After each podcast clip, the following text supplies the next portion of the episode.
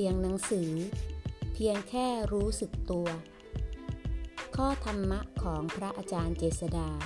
คุตตจิตโต สถานภาวนา จอป่าบง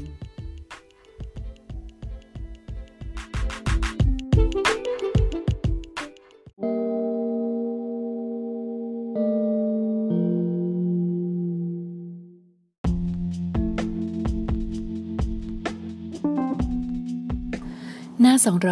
235 การที่เราต้องทำงานหาเลี้ยงชีพ ไม่ใช่ว่าเราไม่สามารถภาวนาได้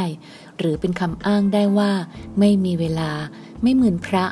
จริง ๆ แล้วพระกับครวาสก็เหมือนเหมือนกัน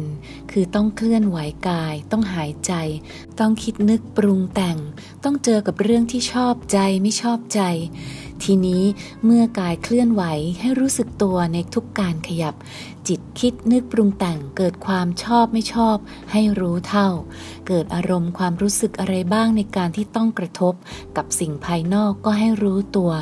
จะเห็นว่าพระกับโยมก็ต้องเจอสิ่งภายนอกเหมือนกัน อยู่ที่ว่าเราสามารถล้อมกลืนการภาวนาไปกับการดำเนินชีวิตเราได้หรือไม่เท่านั้นเอง ถ้าเราเป็นนักภาวนา เมื่อมีโอกาสได้ทำบุญทำทาน ขอให้รู้ให้เท่าทันความรู้สึกที่ว่า ฉันได้ทำบุญเสียด้วย รู้ให้เท่าทันความฟูของใจ รู้ว่าเราไม่ได้ทำเพื่อจะเอาอะไร แต่ให้เห็นเพียงว่าเราได้สละความยึดถือออกไป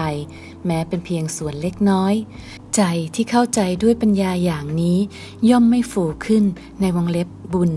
แต่จะกว้างและโปร่งโล่งเบาในวงเล็บกุศล